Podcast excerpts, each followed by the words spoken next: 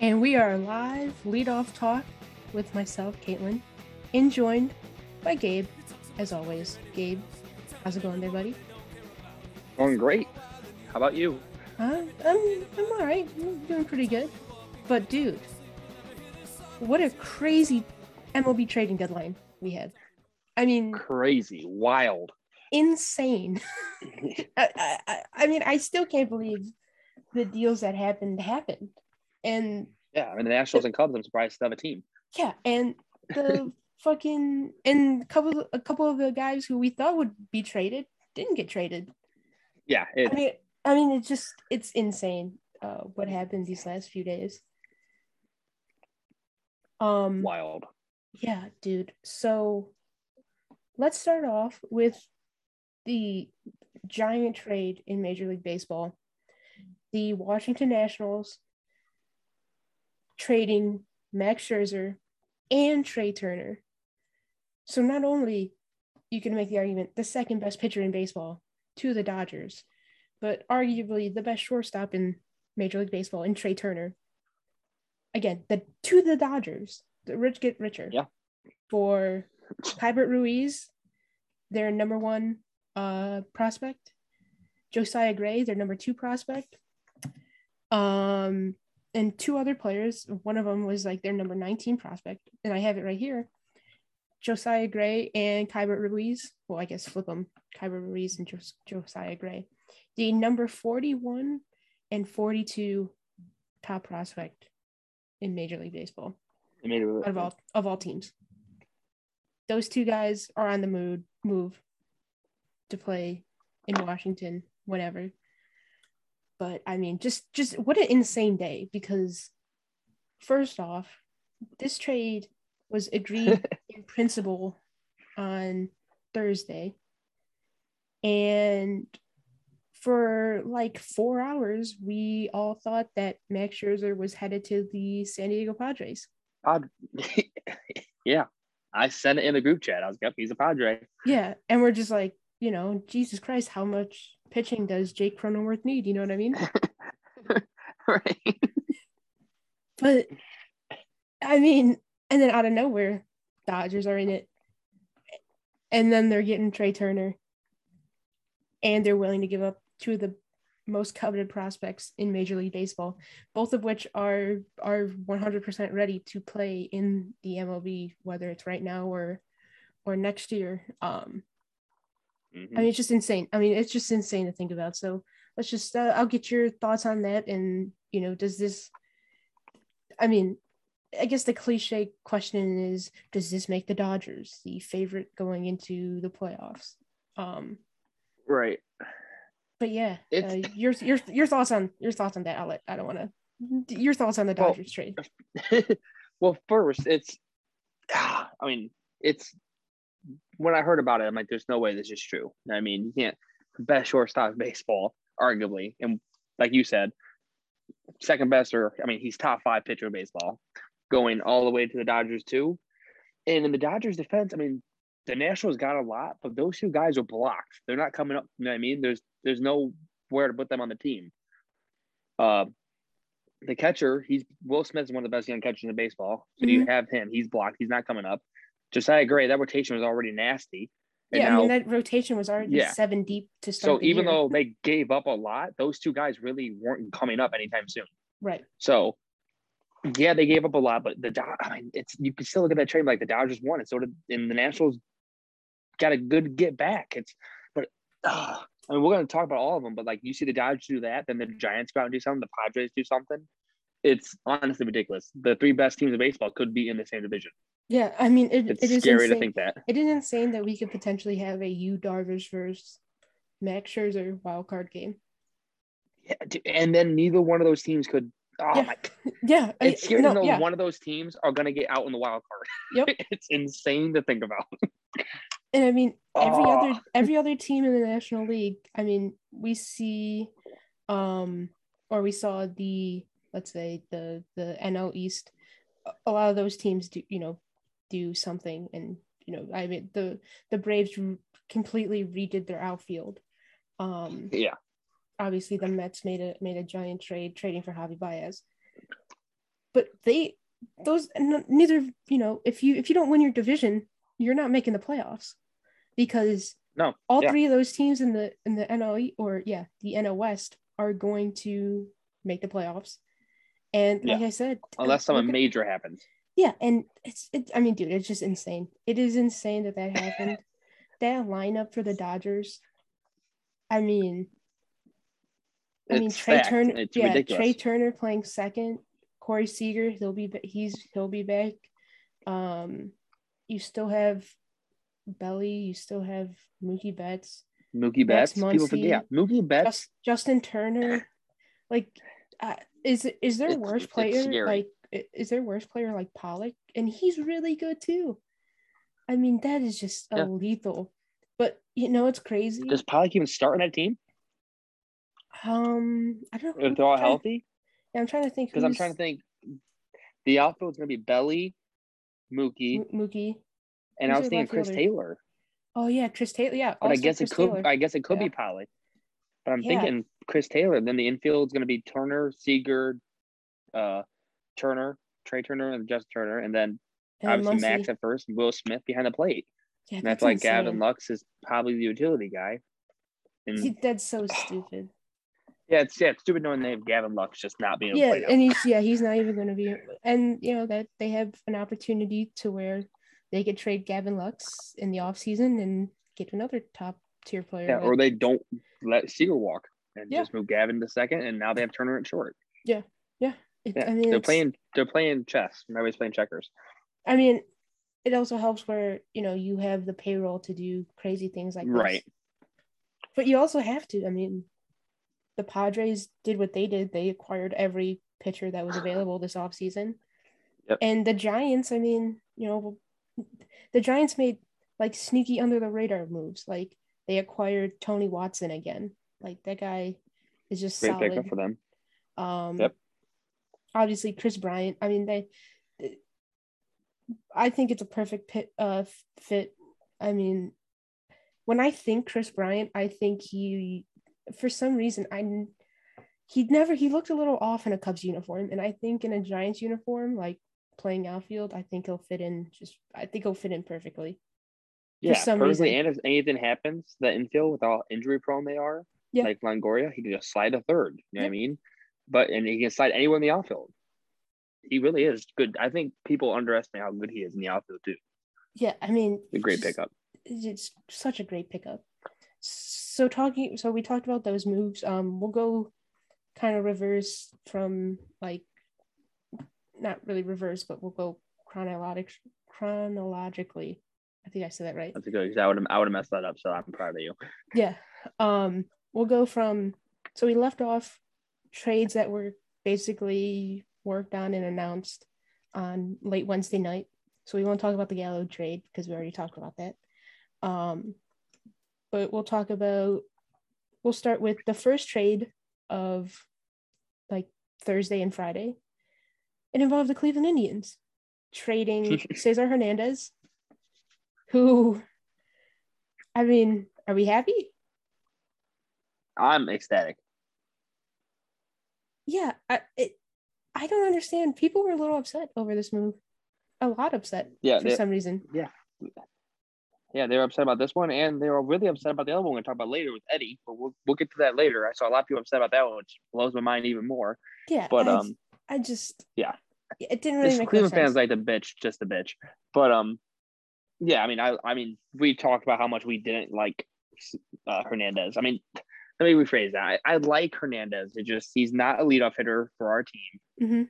and he I value defense, and he can't do a backhand. it Yeah. upsets me like no other. and I mean, it's just insane that people are getting upset with. Well, he has power. Okay, this is this year his first year he's ever shown power at all. But his average Right. has now dipped. It, it is, I believe when I look when I looked it up, forty one points below his his normal career average. He's hitting two thirty one. His career average is two seventy two. So yeah, he's in for more power, but I would think for your leadoff hitter, you'd rather have the nine home runs and the 270 average instead of the 18 home runs and the 231 Exactly. No, average. hundred percent. And I mean, we talked about it all the time. He can't hit a fastball. Um, defensively, he's become mediocre after winning the Gold Glove last year. He strikes out way too much. Um, Mhm. It just, you know, and you know, I'm kind of kicking myself because, you know, thinking about like, I guess in hindsight, truly thinking about like, oh, what teams could trade for Her- Hernandez? Chicago made the most sense. You know, they, um, they missed out on Escobar. Nick Madrigal's out for the year with an injury, and they had a hole at second base. And you know what? He'll hit second or wherever for them, and you know we'll we'll see what happens. But it's it's um it's kind of funny. The thing is, It's yeah, kind of funny because I was just too, like, like- for some, it was so quiet, like for the Indians. I Right. really felt like they were just gonna sit and do nothing. But then, like after the first trade, I was like, oh well, here we go. Like we're gonna see multiple trades, and that's exactly what happened. Hmm And what I- what I find a little funny too, like I know what's going to happen to. him. He's going to go there. He's going to hit good. People are like, I can't believe we gave this guy up. But when it comes down to it, he he's a better fit for them than he was for us. At this point, For the yeah, fact that he does, he's not hitting the lead off for them. Mhm. He might not even hit the top three. Who knows where he's going to hit like normally? You know what I mean? Yeah. But he's just not a he's him hitting for power for them is going to be good for them. Him hitting power for us, the lead off solo shots or whatever, is just not good. It's not. It's not good for us. it so, just it just doesn't like fit. said, I'm cool it with just it. doesn't fit. Yeah, it doesn't fit with what we're doing. And the guy who the Indians get, a left-hander, uh, he's 23 years old. Uh, Connor Pick Picklington, Yep. I think. Um, he wasn't rated in their top 30 prospects, but there was an article basically saying how he could potentially be a left-handed version of Lance Lynn. Yeah, he's he, he, he he kind of reminds this trade. I mean, okay, let me backtrack here. This trade kind of reminds me of the how we got Corey Kluber. We got a guy who is in the top 30 Mhm. who everybody said like, oh, he could be good, but needs to show a lot more. I'm not saying the guy, I'm not putting that kind of pressure on, but that, it kind of reminds me of kind of like that kind of deal right now. Yeah. Yeah, I mean, you know, it's um, we'll see. I think looking at It's something. Yeah, I mean, I think looking at uh their 40 man like going forward, um he'll be definitely on the 40 man. Uh I'd rather see him potentially pitch than Logan Allen or JC Mejia, you know I, what I, I if I never see low, yeah, if I never see those two again, I'll be okay. And I mean, I hate to be like that, but I mean, it's just at this point it's just getting ridiculous. Like Right. you know, it just it is what it is and he's another guy where uh the Indians will have to put him on the 40 man uh because he is rule 5 eligible. Um so uh in the off season. So, you know, we'll we'll see. Um you know I, at this point you can never have enough pitching and I think this year proved it. Um they I believe I mean what was it? They drafted like all but like three pitchers in the draft this year. So, you know, All but one. Was it was it all but one? Yeah, it was it was a shortstop, that Shortstop? we got, and then and then we Every- draft we we signed an undrafted catcher. Huh. There's a shortstop like third or, third round, I believe, and then everybody else is a pitcher. Huh. I thought Almost like I'll be honest. No, but you're probably right because I I only remember. I'll be honest with you. I only remember the shortstop. I figured they they took like a you know a catcher or an outfielder late, but I guess Yeah. yeah, I they, I, mean, know they signed a catcher. that's kind of insane. But like, there's Uh, another yeah, team. well, I mean, we drafted the entire. drafted all uh, yeah, uh, I think it was the Angels. They drafted all, Yeah. every pitcher, um, in every round. Uh, I believe we drafted every starter for Florida, all three of their starters. yeah, yeah, something like that. it was Florida, uh, if I remember correctly. But yeah, man, it is. Um, you know, it's interesting. I guess any of these trades is just kind of, you know, it is what it is. Um, actually, I meant to, you know, we had some more breaking news on on Thursday. Uh, Tito stepping down for the year because of health issues. Yep.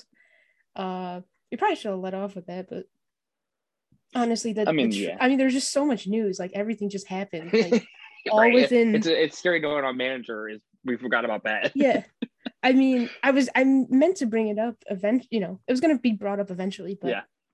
It was just like insane. Like what an insane couple days for you know the Indians and, and in baseball. Um, Mhm. do you think? I mean, I, I guess it's weird to speculate, but do you think this is it for Tito, or do you think he attempts to come back and you know to maybe give it like one or two more years and retire as the winningest winningest manager in Cleveland baseball history? Because he's only So- seven or eight games away. Yeah. So two two things before I said answer that. They took 21 players in the draft, 18 college pitchers, one high school pitcher, and two position players. So that's how it broke down. That's So yeah. So, but I like the college play- players be up here quicker. But um, Tito, me and my uncle talked about this today, and he brought up the point. He thinks that Tito, he thinks next year Tito is going to resign after the season or retire, Mhm. and Alomar will be the head coach. yeah, I mean, I could see that. I think I think Sandy is the manager in Next in waiting. line. Yeah. Yeah. Um, I, I think I mean, Alomar's been here since Manny Acta, and Yeah, he's had yeah he he's had interviews to be head Yeah. coach other um, places. So I feel like he had to have gotten like, I mean, maybe he hasn't got the choice to be a manager, but I feel like the Indians is like just wait around, you'll get it, yeah. dude. and, first and off, Yu Chang is awful. Okay, go ahead. Sorry, did I miss something?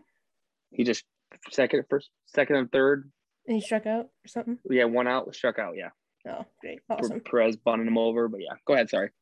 No, I just um I'm just trying to think because I mean it was just like I said, crazy few days. Now I I think from what it sounded like, it, it sounded like Tito was in just rough shape, like Mhm. physically, but like his enthusiasm about the team and he always talks about you know working with Antonetti and and Chernoff and the front office and ownership and and how he like genuinely loves those people and I just don't see him. I don't see this being it. I don't think this is how he wants to walk away because he still has that spark, but I also feel like he won't manage a team outside of Cleveland ever again. Like if he Oh, yeah. retires, like yeah, I think when he's it. done with Cleveland, he's done.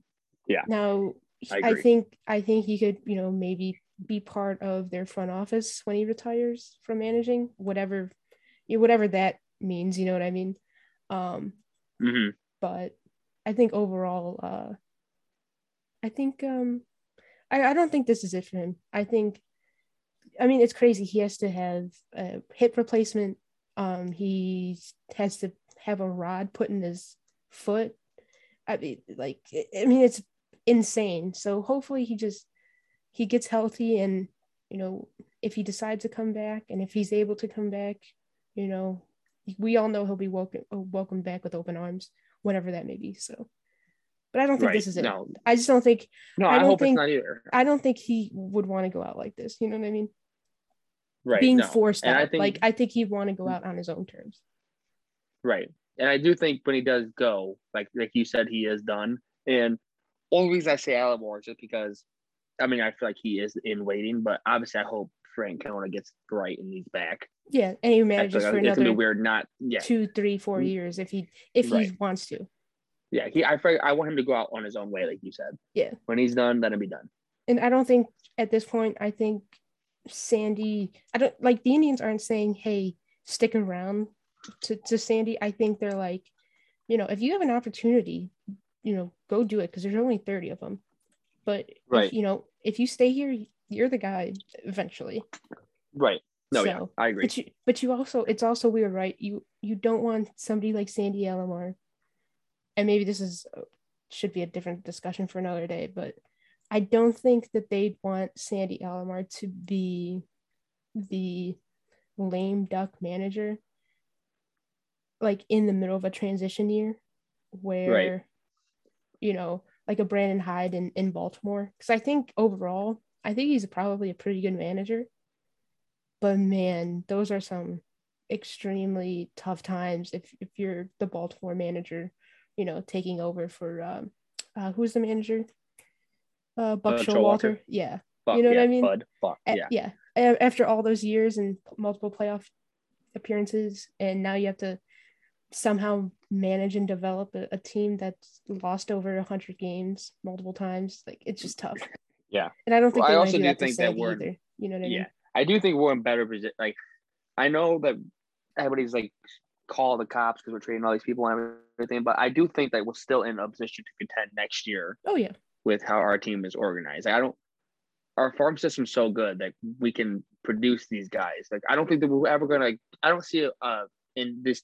I don't know five to ten years of seeing us being like that bad. If that makes sense. yeah. No, I agree. I 100 percent agree. All right, back to the train deadline stuff. Uh, I know that was like a tangent, but you know, I right, that's what we do. happens. People are used to it. and hopefully we could because there's so many trades and so much stuff to like talk about. It was kind of uh Yeah. Fly by. Yeah. yeah, fly by some of these.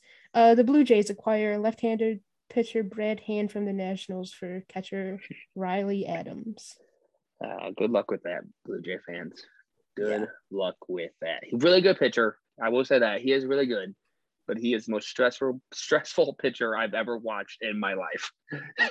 I mean, He they had do to do really some- good and just oh yeah, I, Yeah, I- they had to do something, I don't- yeah. It's not a bad pickup. It just I hope they're ready just to be on the edge of their seat every time he's out there. Yeah, I mean it's you know not just being an Indians fan, but you know being a Nats fan too and watching their games. Oh, yeah, I mean yeah. he's recently he's blown some really bad games, and Nats bullpen has blown quite a few games for them this year. But uh, yeah, Right. it's it's tough. It is, it's tough. But I mean, it's a deal that um. So Adams is the number seventeenth on Toronto's top thirty prospects. He's twenty five years Okay. old. He made his MLB debut uh earlier this year. Um, he oof started his career three for 28 with 12 strikeouts. Um, I don't know where he fits now with the Ruiz because obviously this this happened before the Scherzer deal, so Right. um, this happened Thursday morning. But I guess you can never have too many catchers, and uh, you know for the Blue Jays, you had to go out and get some bullpen arms, and this was definitely uh, you know I don't want to say like the top guy, but you know one of the guys who was on a team that wasn't contending anymore and you know hopefully it works Yeah. out for them. I if you're a blue jays fan i would be extremely hesitant every t- like you said every time brad hand comes in but you know at least he has you know he has the He has a What would you track say? record track record of yeah experience playoff experience to you know be part of a winning team and winning culture and all that stuff. So um, just good luck to brad hand. I hope it works out. I really do. Um, but you know it, it, he could be next on the list of guys who tito kind of killed their arm Yep. And so we know all about that. Uh, obviously Yankees acquired Joey Gallo. We talked about that. Uh, White Sox acquire right-handed pitcher Ryan Tepera from the Cubs for left-hander Bailey Horn. Uh, Bailey Horn was the number 23 prospect on uh, for the White Sox according to MLB Pipeline. Tepera, I mean, kind of came out of nowhere this year um, for the Cubs. Uh, I know he, he's been hurt and he was just activated off, and I believe he just gave up, you know, the tying run to the Indians just now or just a little bit ago. He was pitching Yeah. the eighth inning before we hit record. Um, but if you're the White Sox, man, you know, you're solidifying that bullpen with hmm Yeah, it's a good good move, under the rated move, to be honest, too, with all the moves that happened today. yeah. And Tepera's been awesome. He's got a 2.91 ERA, uh, 50 Ks in 43 innings. Um, yeah, I was just you know very solid move for for the White Sox to kind of solidify their bullpen for for the playoff run. Uh, the Mariners acquire uh, Diego Garcia from the Rays for JT. I don't know, right-handed pitcher. First name is JT and Austin Shelton. Shelton is the number 17 prospect, and I don't really see. They don't really have anything about um the right-handed pitcher, but Okay. it is it is weird uh for I, I mean is this the is this the hey this is the full you know handful of moves that the mariners are going to do we're to replace kendall graveman with castillo like uh, It still upsets me so much because it still makes no sense. It's not the fact you got a guy to replace him; it's the fact you gave him up to the Astros still for nothing, in my opinion. yeah And I could be way off. I mean, who knows? But yeah, to me, it still just makes no sense to me. Why? I mean, it's I again, it just doesn't make any sense. And uh the uh the relief pitcher, he's been with Seattle all year. Uh, he has a three ERA and 31 relief appearances with Seattle this year. Um, okay. So I guess they're just replacing him with with uh, uh, Castillo. I mean, the Rays are weird, right? There was a a meme shared in our group message that said uh, the the one analytically bad thing about Castillo is that he's now arbitration of eligible. yeah. um, so you know, just it's it's weird. I, I still don't like the bevy of moves Seattle did. It just doesn't make any sense. It just doesn't make much sense to me. But you know, to, to again, anytime to trade your one of like your team leaders in your clubhouse to a division rival, it just it just stupid. So doesn't really make much sense to me. No, no, uh, yeah, like like I say, Castillo could be a really good player. I mean, it just you could have him and Craven. so, yeah, I, yeah, yeah, that's what I mean. Like I, I, I don't. And you can't I, have too many closers. Look what the White Sox just did. Yeah, it just doesn't. Yeah, does not make does not make sense to me. Um, Dodgers acquire left-handed pitcher Danny Duffy and cash considerations from the Royals for a player to be named later. Uh, Duffy waived his, you know, uh, uh, you know, his uh, veto trade thing to to go to um the Dodgers.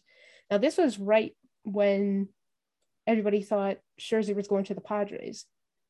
Yeah. So they ended up getting Duffy and Scherzer. for... Yeah, and Duffy probably won't start for them. He's probably gonna be like long innings and stuff like that. I heard when it comes yeah. down to it, but that's still a I mean veteran guy, good get too. Yeah, I mean was part of their World Series team, and you know it just had again m- multiple crazy trades uh, when it comes to uh, the yeah. Dodgers.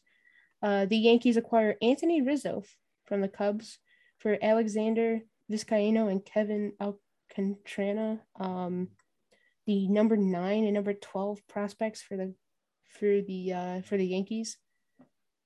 Uh, who, who would have thought that you get more for Anthony Rizzo than Joey Gallo? And I like Rizzo, but that just kind of yeah. blows my mind a little bit. Yeah, it does not it does not make sense uh, at all to me. Um and especially when Rizzo was he, I mean, he's a free agent at the end of the year. You know what I mean? So yeah, yeah. I don't, I don't. And you have another year. Yeah. Yeah, I don't. No sense. Yeah, I don't understand. But cheers to the, I mean, cheers to the Cubs for getting that, getting that farm. Yeah, yeah. And also 100%. the Yankees are giving up a lot of a lot of people in their farm system to not make the playoffs. So yep. it's really mind blowing. yeah, yeah, for real. so yeah, the um, it just what a weird. That's a weird trade, and Rizzo already hit a home run, which is you know kind of funny. Um, right. Uh, I think Shelfie, and if you follow Shelfie, he's MLB the Show streamer and YouTuber, and uh, he he said that this deal, Anthony Rizzo gives him like Mark Teixeira type vibes for the Yankees, and I kind of agree yeah. with him. Yeah. And I you know, that. Rizzo playoff. You know, obviously the Yankees don't need like playoff experience guys, but you know, it, it can always help with it's the a good veteran of the dugout too.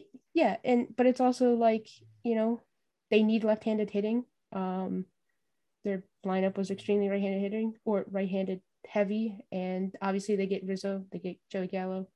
Um, obviously Rizzo's swing is going to be perfect for the uh, uh for uh for Yankee Stadium.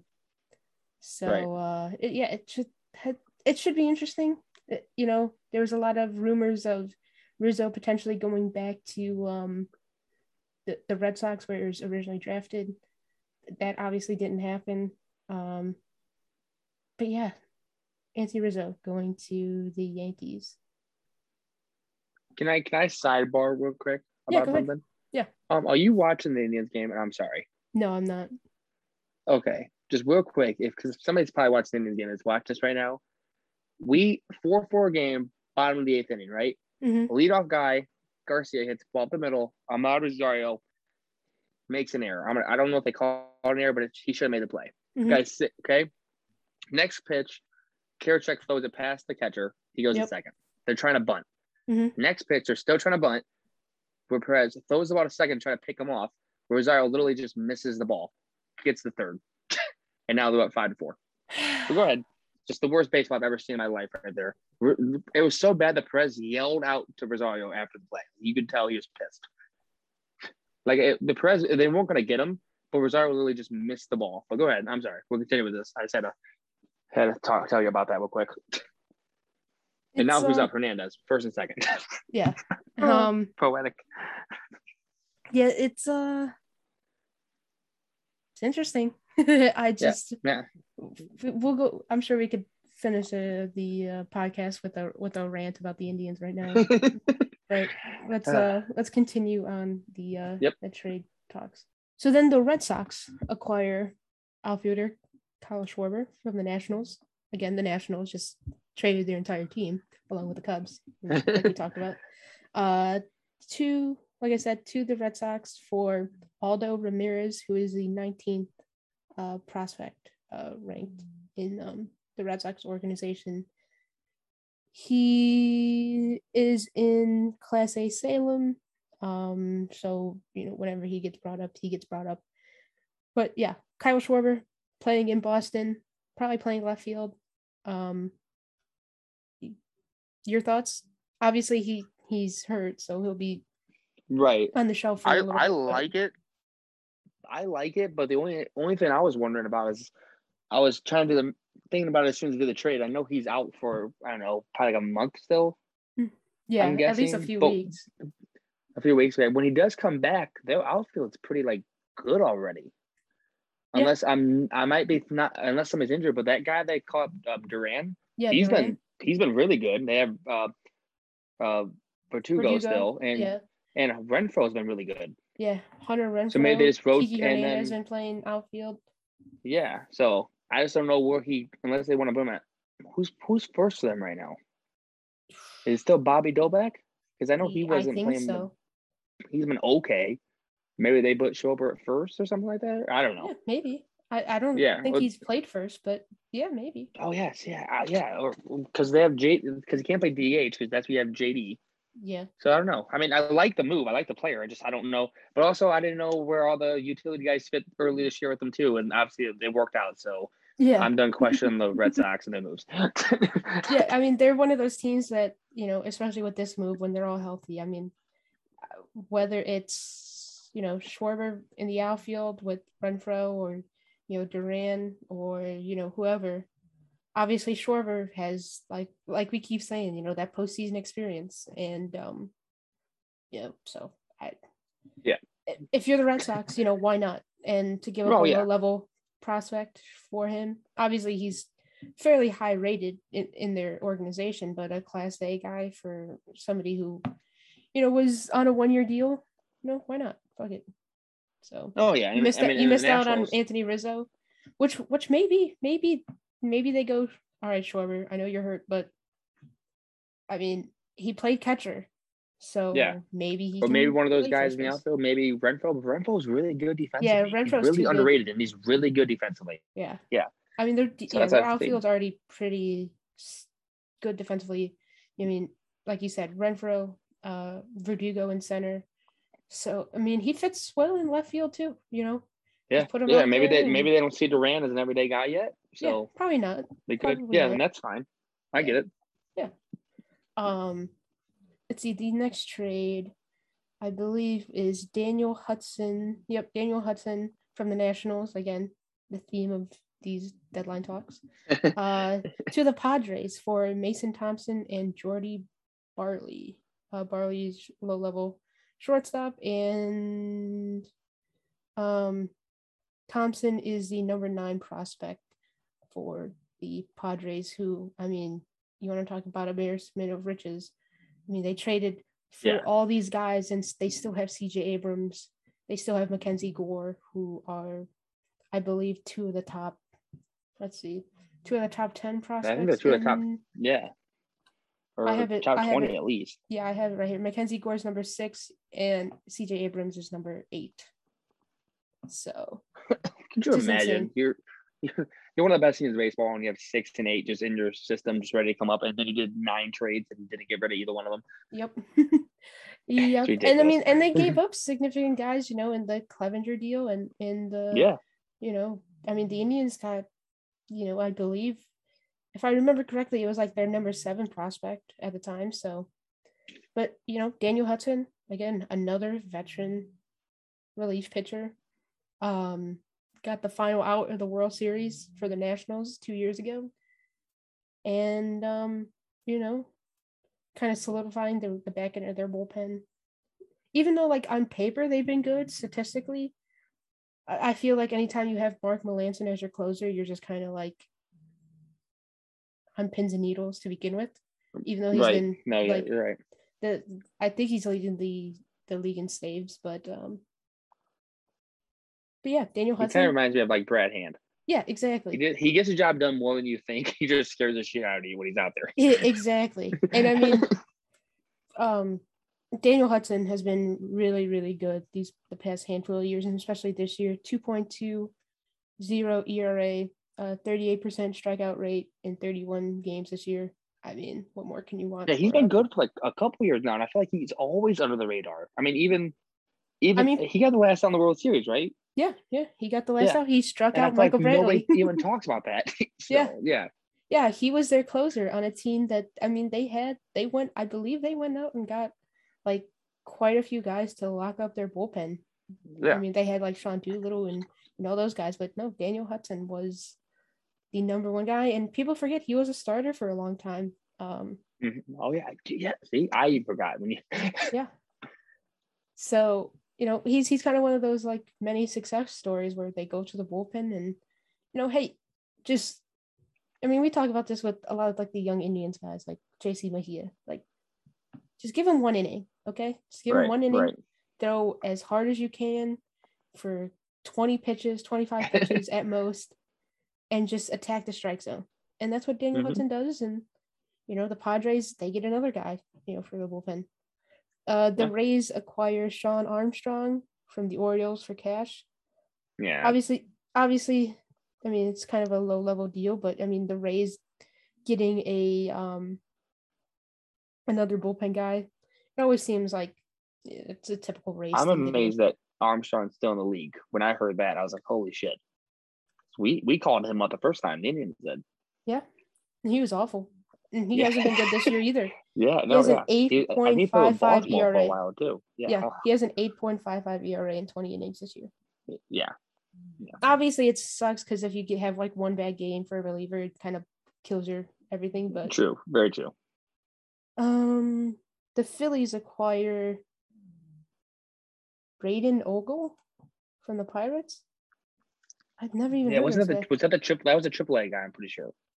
Yeah. Triple A, three point one three ERA for Abrahan Gutierrez. What level? I mean, it's kind of weird. Just I never just like really. a just a depth move, Yeah. kind of. yeah, I don't know really why this was on the list, but okay.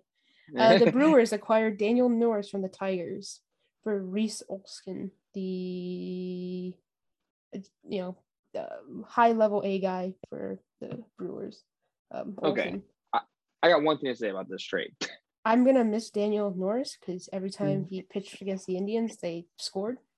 Yeah, and I also want to say too, I actually still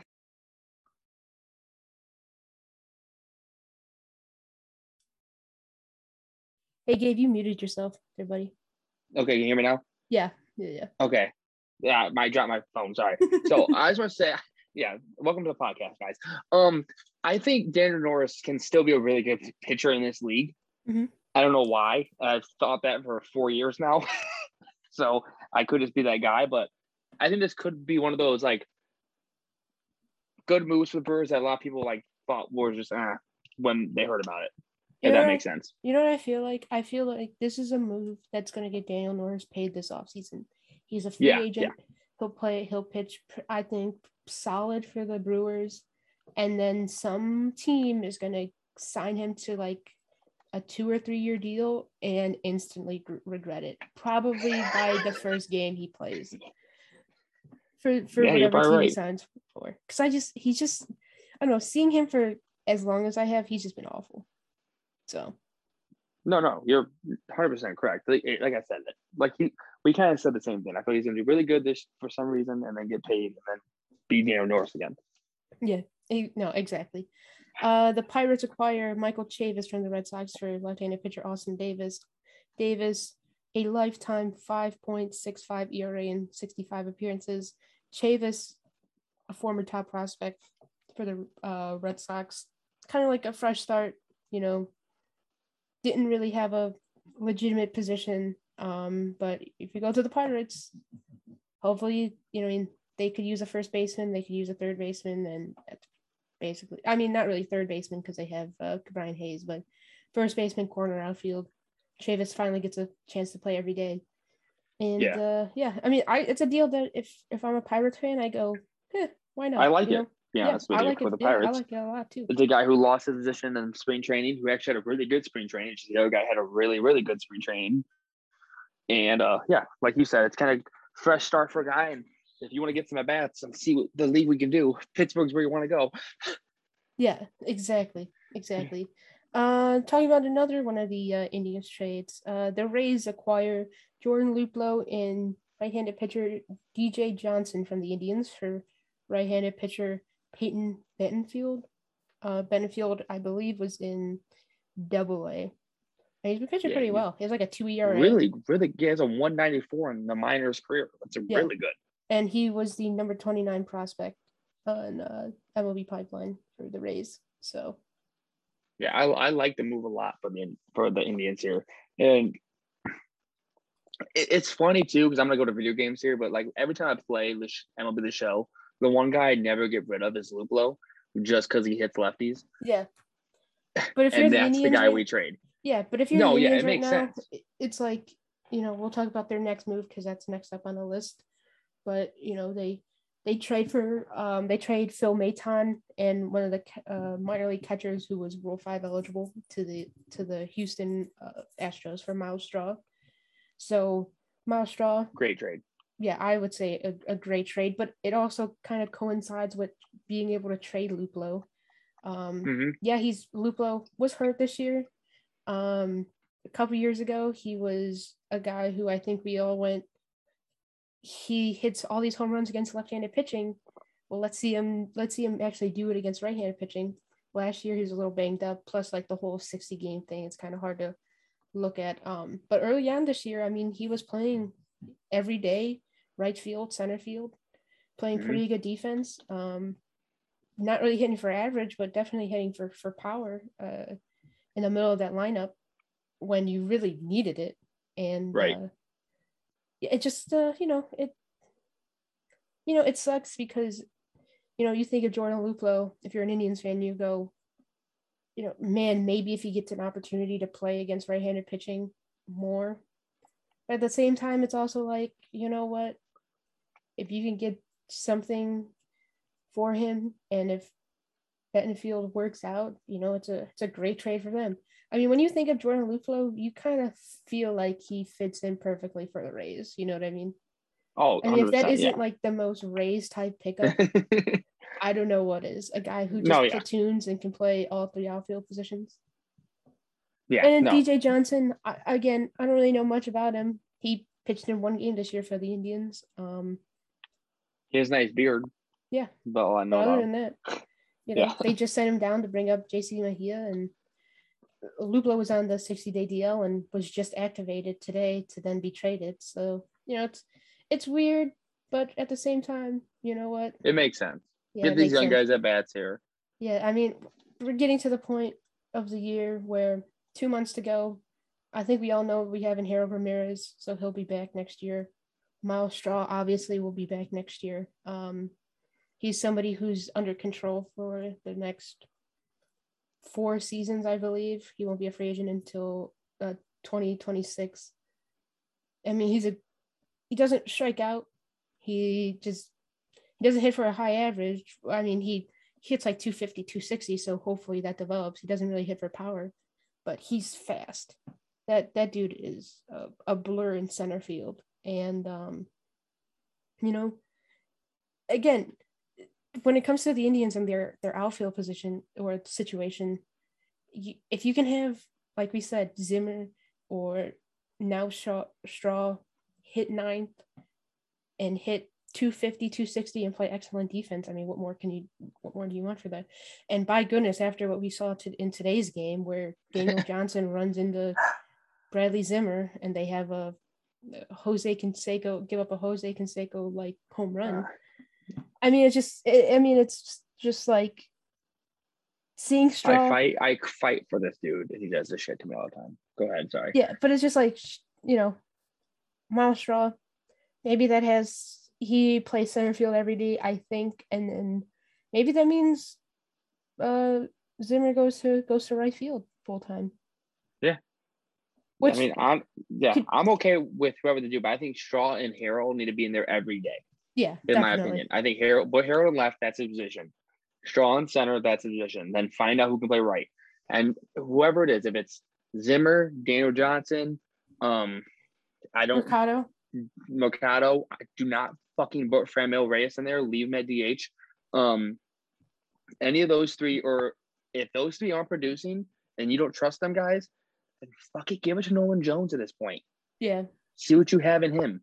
Yep. I don't. There's no need to be rotating and figuring. Like, give it to a guy, see what he can do. If you don't think that's the guy, give it to the next guy, see what he can do. You know what I mean? Yep. You need to figure out now because, like next year, I I uh, pitching me back. I expect to contend again next year. Yeah. And we need to figure out who's playing right. If we need to know if we need to call somebody up, sign somebody to a really low deal, because that's what we do in Cleveland. Mm-hmm. But we need to figure out what's going on. Yep. Yep. And then and then part of the like you said, part of the Myles Straw deal, uh, Phil Maton goes to the Astros. Maton, the last three years with the Indians, very extremely hit or miss. At times yeah. he I was like, give this dude the ball more. And then he, like his last appearance uh, in Cleveland, where he gets the first two outs and then he ends up giving up a, a double with two outs and he ends up walking three straight guys and completely yeah, I, loses yeah. the strike zone which is why basically kind of a uh if if there was like one outing that like personified you don't want to get a guy yeah yeah and it and too. it kind of like personified his time with the indians where at mm-hmm. times like we said dominant a guy that like, hey, this dude can. He he he has strikeout stuff, but he just gets erratic at at weird times and mm-hmm. like out of nowhere. I mean, the game the Indians were down one at the time. It was a, I believe, the top of the ninth, and it's like, look, you need to get these three outs so we could have a chance for the bottom of the ninth. And he just he gets the first two outs and then a double, and then it all kind of goes loose. You know what I mean? So it's kind of mm-hmm. tough and I was gonna ask you too another thing about that deal, and I know it's not like the Indians, but who's playing center now for the Astros? Um, apparently Tucker's playing center field for them. Tucker. So who's playing? Brantley's playing right field. No, I think Brantley would stay in. He played right today. Oh, he did.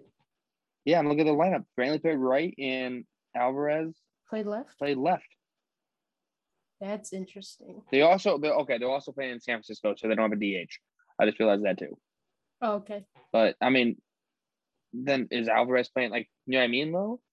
Who I'm looking at the I, I don't I don't know I don't know their what their prospects looks like or anything. They have that Chas McCormick who played against us. I guess he could Oh yeah, yeah, yeah. He could be their center fielder or yeah. right fielder. Right fielder, yeah. Okay. All right. I was just because Myles Straw did a lot of good things for that team defensively and I, honestly hitting the ball too. Did was it was it you I was talking about Myles Straw with? How no, I think so. When we talked, because I said Kris Bryant to the Astros would be a perfect, uh, like a, a perfect get for them. It would just be you know the defense, uh, because Myles Straw he especially in that outfield and play, like playing in Oakland when you have someone like Myles Straw patrolling center field. I mean he he definitely helps everybody else, you know, because he has the speed and the range to get to almost everything. Oh, I mean, yeah. even even in the handful of games that he uh, against the Indians this year, I mean, there was I mean, there were swings that I thought were legitimate extra base hits, but he just ran them down like it was nothing. Like, oh, okay. Yeah, nothing. And that's why I really hope they put him in center, let him stay there. Oh yeah, I don't I mean, want him taken yeah, he's out. Gonna, Yeah, he's gonna. Yeah, he's gonna play center. Like that's Yeah. a. But you would, yeah. I mean, I just, I just really hope that like they say like, hey, you're everyday center fielder, control it. You know what I mean? Even if you go in like a little slump hitting the bat, you know he's better than Zimmer with the bat. Yeah. And honestly, he, he's probably better defensively than Zimmer, which is tough to say because Zimmer's really good defensively. But I I feel he- like he. I feel like Zimmer kind of kind of lost a half a step. yeah, he looks. I don't know if he's lost. Like, like I think we talked about earlier this year. He looks like he's like nervous out there sometimes now. Yeah. But maybe because he just doesn't play with like the reckless abandonment like he did the last handful of years, which ended up Right. him hurt. True.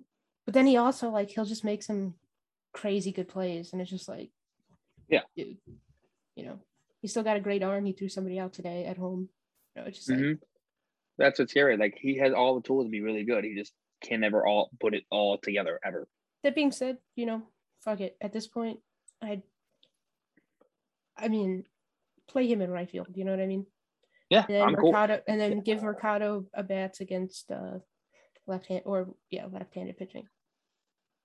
Yeah, Because at, I'm fine with that. I like 'cause at- at this point, I think we all know what Mercado is. You know what Mhm. I mean? He's Mhm. probably a number four outfielder anyway. And then when you have Zimmer, you know, see what you have for the next two months. If he's good, you bring him back next year. If not, you let him walk like you did Tyler Naquin. And you hope that Naylor could come back and play right field for you next year. You know what I mean? Yeah, no, hundred percent. So, because I mean, that's got to help too. If, you know, for next year, Naylor, let's just say he comes back at, you know, some point next year. Uh, you have Na- when you have Naylor and Harold Ramirez in, in your corner outfield, and then having somebody like Myles Straw just kind of like zooming around in center field.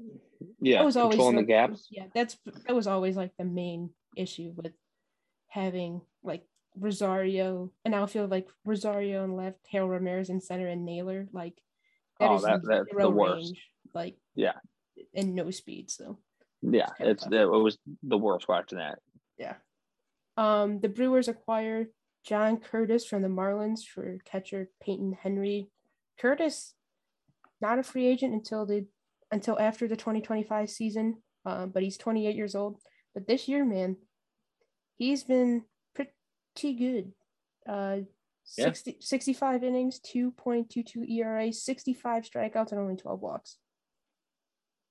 Henry, the number 19 prospect in the Brewers uh, uh, organization, 24 years old, batted 297 between double A and triple A this year. I mean, if you're the Brewers, Okay. like, hell yeah. I, I, Yeah, I go really for like it. I love did. it. Yeah, go for it.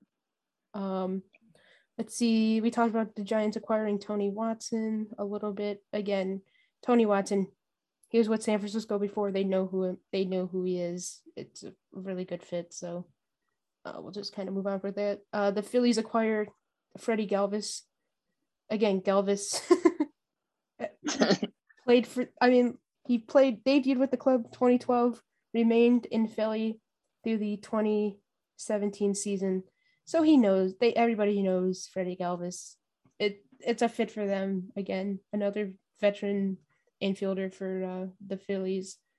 Um, you know, just one of those things. Uh, let's see. The Padres acquired Jake Marisnick from the Cubs. yeah, I mean that the guy can come in and play, may take over in right field for like uh, Wil Myers late in games. How I read that kind of. Yep. He's always been good defensively. and and the guy who the the Cubs get Anderson Espinoza, who was once highly regarded as a prospect among MLB pipelines overall top fifty, but injuries and he hasn't pitched above high A. That sucks. And at twenty three years old. Oh, old. yeah. Twenty three. Yeah. That's still a good get for a guy that like Marizik. I mean, if Yeah, he I does mean- pan out. He he was on a one year one year deal worth one point five million dollars. So Okay. Yeah. uh this was a weird one. The Braves acquire Eddie Rosario from the Indians. I guess that doesn't make much sense. I mean, that makes sense, right? The Indians trading him in Yeah. cash. But the Indians get Pablo Sandoval, who then they just released. Yeah, I'm upset about that. I want to see Pablo get one at bat here in Cleveland. I, honestly, in all matter, I know we. I'm it's kind of a joke thinking, but I might get some hate for this. I'd rather see Kung Fu Panda in an Indians uniform than Yu Chang get at bats at this point. And I could be way off base there, but am, I, I'm tired of seeing Yu Chang get at bats. Yeah, it's um, it's tough watching Yu Chang play, you know, first base or wherever. Cause you know what's sad about Yu Chang? He has, he has a nice swing. he if does. You really look at it. When and every like, time you think you're gonna calm down, he does really good for one game. You're like, oh, he's up here for another month. like and like he'll he'll rip a gap. And when he does you go oh that's a nice swing you know? He'll, he'll go opposite field. He has a nice swing to right center. But overall it's just like jesus christ dude like like uh, what are you doing? What are you swinging at half the time? You're not even like the issue is you're not putting up professional at bats. You know what i mean? And I Right. guess- and i suppose people could say that i guess for bobby bradley too at times like i mean his strikeout rates are like through the roof right now. Um, but there's been times this year where he's he's struck out looking on pitches that just weren't they weren't strikes. They were they were off the plate.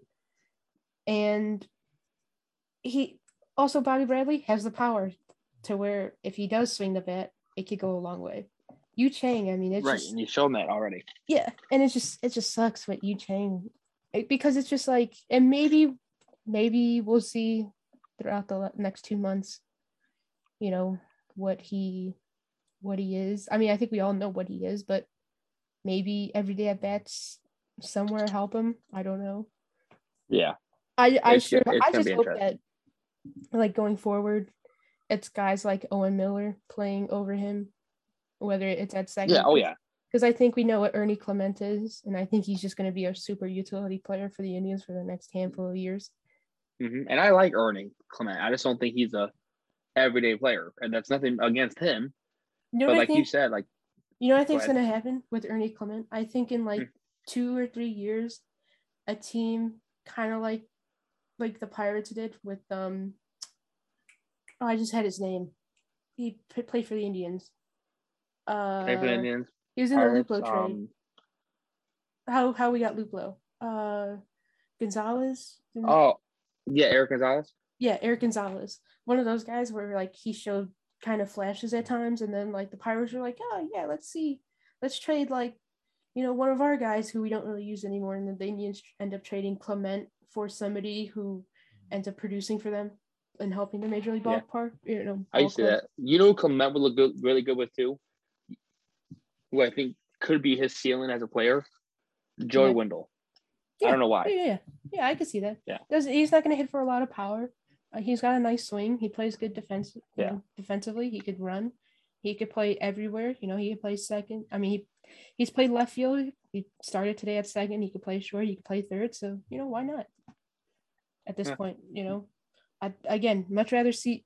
I'd rather see guys like him play over you know Cesar Hernandez, who we already know what what we have. Hundred percent, yes. or you know, like I'd rather see Owen Miller play. You know what I mean?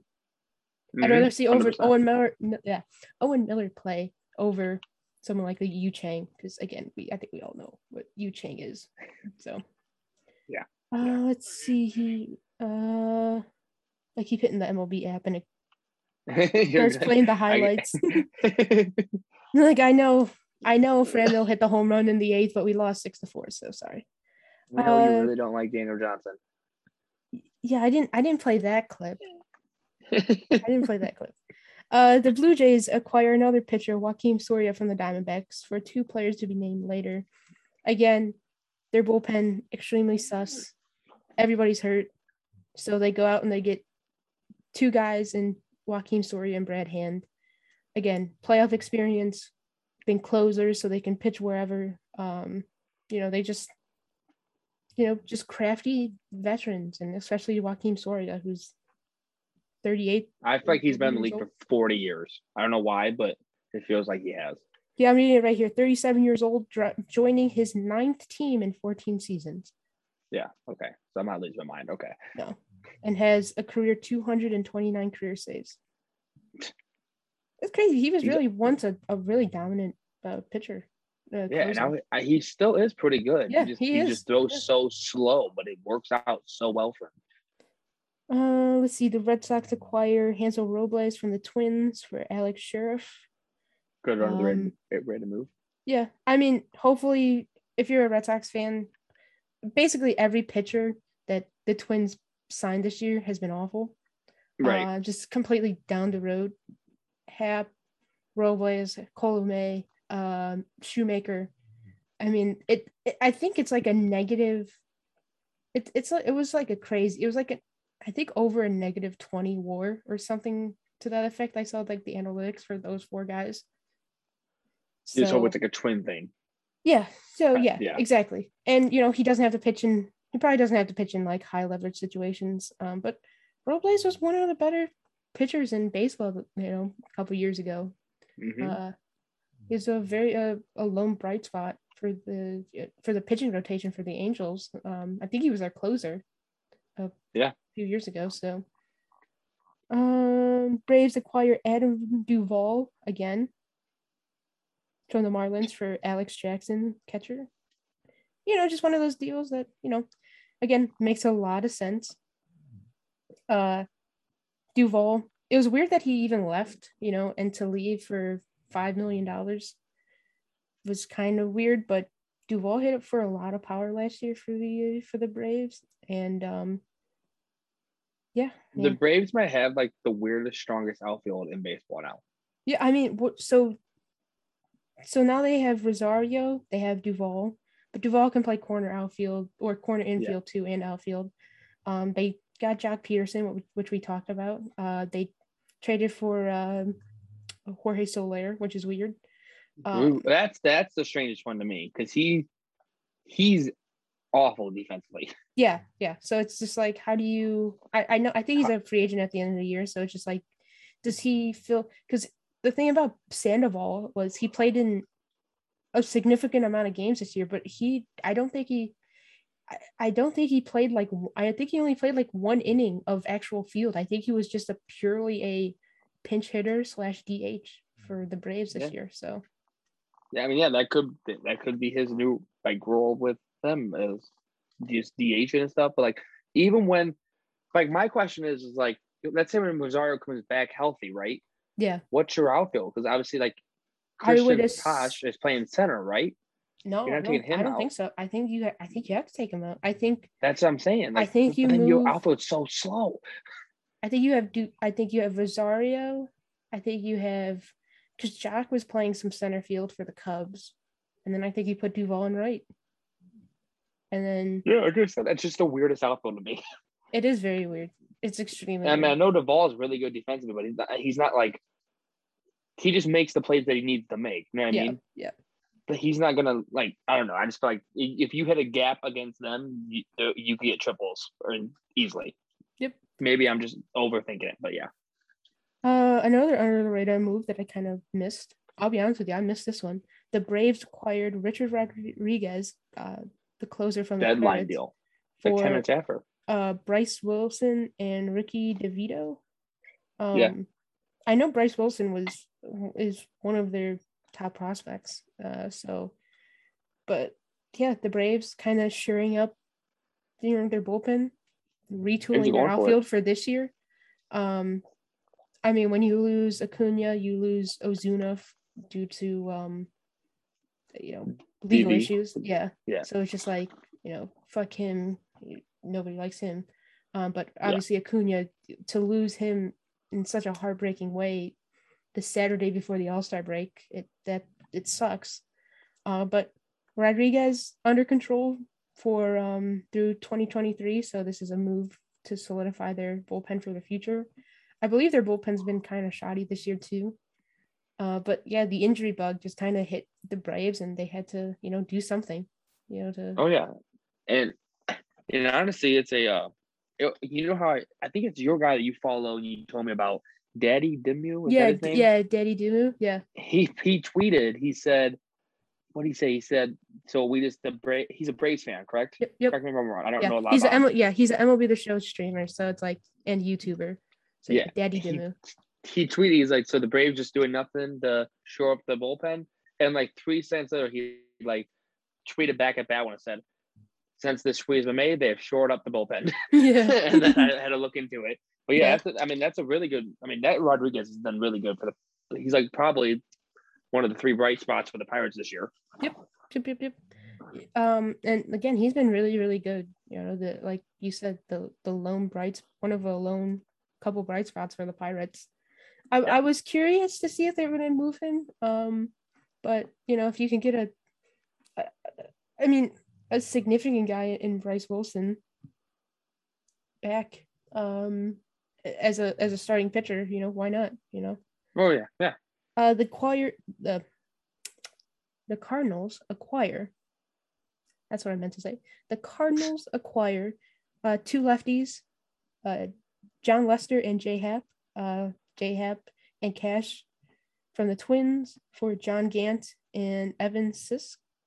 Um, Gant's been weird this year. He, I mean, the amount of walks he has, he almost has the the same amount of mo- the same amount of walks as innings pitched this year, which is just really? insane. Yeah. Yeah. Um, they had to take him out of their his their rotation because he just walked so many. Um, but you know, Happ expiring contract, you know, whatever they can get. I, I think he's probably somebody who, you know, they're already a, a significant amount of games out of first place, but you know, if obviously they have injuries with uh, Jack Flaherty and Miles uh, Mikolas, so it's just like hopefully they can both eat some innings. And then Lester, everybody knows who Lester is, and they give up uh, Lane Thomas, an, an outfielder. Um, but yeah, just uh, you know, two veteran lefties for the Cardinals, and you know, the very, same kind of lefties too. Yeah, yeah, uh-huh, yeah, exactly. Just crafty lefties at this point in their careers, just know how to get outs. And you know, whatever they get from those guys is whatever they get from them because I they're not going to be back next year, so right, exactly. it really doesn't matter. Uh, we talked about Jorge Soler from the Royals. The Braves acquired him. Um, the Yankees acquire Andrew Heaney and cash from the Angels for Janson Junk. That's kind of funny. And Elvis Peguero, um, Punk or Junk, not Punk, Junk is a 27. It was the number 27 uh, prospects for the Yankees. Um, it's funny talking about the Angels, and I, say, I think it's your tweet I've seen the most. Yep, yep. Yeah. um, they have two MVPs on their team, yet are selling at the deadline. Kind of hilarious. Yeah. And I know Mike Trout's been hurt, but it's just like the fact of like the Angels are always going to Angels, and of course they trade their lone starting pitcher. Now Heaney, he's a free agent at the end of the year, so you know, they can always sign him back, I suppose. But it's uh kind of funny that that happened. Oh yeah, yeah. It's it's it's kind of annoying to see like they have that much uh those kind of players, and they're just like selling. They can't. They can't put it together. And yeah, that's, yeah, that's they really can't. More. Yeah, they really can't. And it sucks that the year that Ohtani goes out and does this shit, that Trout, Trout this is the hurt. year that Trout gets hurt. Yeah. yeah. So I'm hoping next year, like as a baseball fan, that we can see those two on the field at the same time. Yeah, I mean, imagine Ohtani leading off with then Trout hitting second, and you yeah. hope like Anthony Rendon. It seems like every free agent they ever signed just never pans out. Anthony Rendon yeah. just been awful this year and banged up. So yeah, it's it's uh it's tough. Uh, the A's acquire Yan Gomes and Josh Harrison and cash from the Nationals for a catcher Drew Millas, Seth Shuman, and Richard Gouch. Um, let's see. Only one was ra- Millas was the only one who was ranked in the top thirty. Um, you know, veteran catcher for the A's in Gomes and Harrison, who can play basically any position. I mean, if you want to talk about an Oakland A type player, I mean, this it's Josh Harrison. I think you know. Um, when right. you think of like super utility guys, you think Jed Lowrie, You think you, I mean, you th- you literally think of somebody like Josh Harrison. And again, can play everywhere. He can play outfield. He can play second. He can play short. He can play third. So it's just kind of like whatever Oakland needs him to do, he'll do. And when you have Gomes, I mean, Seth Murphy, Murphy uh, a younger catcher in the league, um, but Gomes obviously has that experience. Um, This year he's been hitting 275. So, and he'll be a free agent, free agent at the end of the year. Yeah, I mean, yeah, and like you said, he can mentor Murphy Yeah, too. exactly. I mean, he he- knows how to com- command a uh, a pitching staff. Um, if Oakland's gonna make a a run in the playoffs, they're gonna need a, a veteran catcher like Yan Gomes. And I mean, and he Right. he could still hit, and he's still one of the better defensive catchers in the league. So, you know, just one of those things. I agree. Uh, I'm trying to speed through these. Uh, let's see. Phillies acquire Kyle Gibson, Ian Kennedy, and Hans Crouse, and cash from the Rangers for Spencer Howard, who's one of their top prospects, uh, Kevin Gowdy, and Josh Genser. Yeah, I can't believe they gave up Howard. Yeah. Um. I don't know why. I just feel like when I think of the Phillies, I don't think of a playoff team. I guess, and I could be wrong. It just I don't know. It's just a lot to give up. I feel like. But Gibson But they're going had for a it. good You know year. I mean? Yeah, they're going no, yeah, it, I you know? respect it. Yeah, yeah, and I respect it. I mean, shit. Now they have three guys, and and Nola, Zack Wheeler, and and uh, and Kyle Gibson, who, I mean, it's pretty. It's a pretty good one, two, three punch. I mean, No, yeah, I, you're right. I believe they're only a handful of games out of you know contention because like the Mets, I mean, for the move they made today, they still, I mean, their pitching rotation is still very uh sus to say the least. Okay, don't so- don't talk shit about my World Series pick. yeah, but I'm just I'm just saying like oh like it's tough. I like if if you're looking at the Mets, you're like Jacob Degrom suffered another setback. I mean, Carlos Carrasco just came back. Uh, I believe today, right? So yeah, yeah. No, tomorrow is it Saturday? no, I thought it was believe he Saturday. pitched. Maybe I believe he it might have been today. Yeah, you might be right. Um, You might be right. But like a lot of those guys that they were banking on this year are still Yeah. banged up. So, and that's not to mention the position players that have been hurt all year for for the Mets. Yeah, I mean, I think every year they just get ravaged with injuries. Uh, let's see. We talked about the Dodgers acquiring Max Scherzer and Trea Turner. Uh, the White Sox ac- acquired Craig Kimbrel from the Cubs, so they made two separate trades with the Cubs. Uh, this one they get Nick Madrigal, who's was hurt, um, but uh, he'll be back next year and is a top young prospect middle infielder. So the Cubs get somebody who I think has a chance to be a, a, a stud hitter. Um, he's not Oh, going to yeah. hit for power, but when you talk about just pure contact hitter, I mean, even in his first year, Madrigal was one of the better guys uh, in baseball. I mean, he just didn't Mhm. strike out, which is kind of insane for a young hitter to be have that kind of plate awareness and to be able to foul off as many pitches as he did this year. Um, and just He kind of strike out. reminds me, yeah, he reminds me of kind of like a Brian Roberts. Yeah, yeah. Just like he's not gonna hit for the power like you said, but he's gonna get on base almost every time. Play, he plays really solid second too. yeah, and That's then a, it's a, that's a good get for the Cubs. And then they also get Codi Heuer, uh, hard throwing right handed pitcher out of their bullpen. They have him under control for another handful, like three, four more years. So, um, you know, as crazy as this rebuild for the Cubs is, you know, in in two, three years, I think they could, Yeah. you know, be back into contention. Like, and I, what I mean by like playoff contention, I literally mean like, you know, like basic, maybe a little bit over 500, but enough to be Right. like, hey, they're a fun team to watch, you know, right. you know, game in and game out. So, but yet the Cubs, Kind of like the Mariners now. yeah, yeah. But I, I- I, said the Cubs, but I meant the White Sox. The White Sox again, just solidifying their bullpen to get Craig Kimbrel, who's been extremely, extremely good this year. They already have Liam Hendriks, who they paid a ton of money. They just got Ryan Tepera too. I mean, their bullpen it, it is. Whew, Yeah, and they have Garrett Crochet in there and still Yeah. bummer. Yeah, that, that that bullpen is just nasty. and and Kim Kimbrel has a option for 16 million um for next year. So is it player or club? Uh, let's see. Club option. So Yeah, he yeah he 100 percent should be back. I mean, play he, Kim, Kimbrel's might be looking the best that he ever has in his career, which is scary because he's because he was one of the best of all closers time in the game. point. Like yeah. yeah, it's crazy Um, what he's doing right now. Yeah, it's it's pretty insane because Yeah. trying to remember. I was his last year with Boston, and then he was super late signing with the Cubs. Yeah, I he hasn't looked good. And he wasn't. Yeah, he wasn't that good. Well, yeah, because the one year he didn't have the spring training. Yeah. I think it was in 2019. He didn't have the spring training, so he was just kind of meh.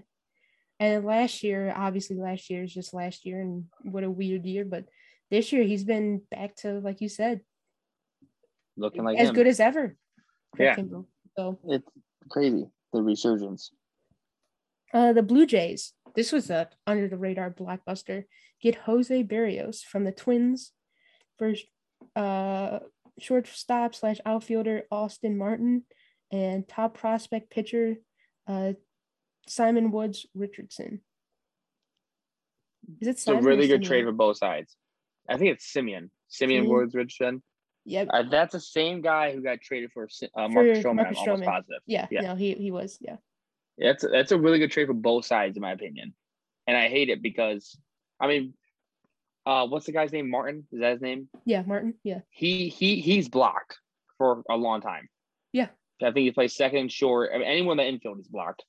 The infield just stacked for them. Mhm. And then um He's their number Richardson. both those guys number two and number four prospects in their organization. It's uh, it's a good trade for both teams, in my opinion. You get Berrios to the Blue Jays, and he's he's nasty when he's right. Yeah, yeah, he is. Yeah, And like you said, he might just he's not hasn't been looked the, the best this year, but like you said, kind of too. Get him away from Minnesota. Who knows? and Austin Martin, the number 16 overall prospect out of the top 100. Oh, really? I see. Damn.